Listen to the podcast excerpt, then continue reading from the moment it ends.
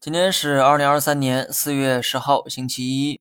芯片虽好，可不能贪杯哈。就像上周说的，成长股的问题不在于涨得太高，而是涨得太急了。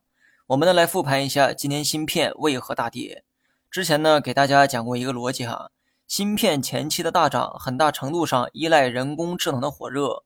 反观今天的人工智能，大火的 Chat GPT 全线熄火，龙头三六零一字跌停。题材的遇冷，使得多数科技成长股集体跳水。这一点呢，从科创五零指数啊也能看出来。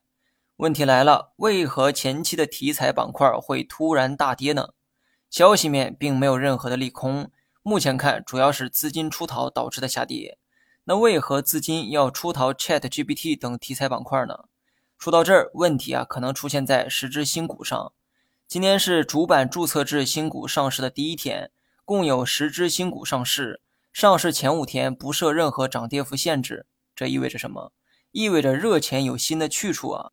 今天十只新股啊表现的都很不错，甚至有个股出现了翻倍的走势，足以见得这十只新股吸引了大量的短线热钱，钱从一头跑到另一头，前期的热点题材自然会下跌。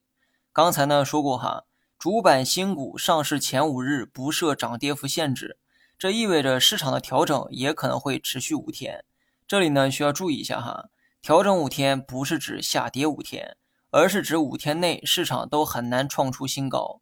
当然，这只是我的个人猜测，理由呢不是很充分哈，大家谨慎的去参考。市场短期虽然有调整，但我始终坚持七点二成仓持有。说好的今年只加仓不减仓，说过的话我不会食言。有风险时我会通过调仓去化解，整体仓位始终维持高配。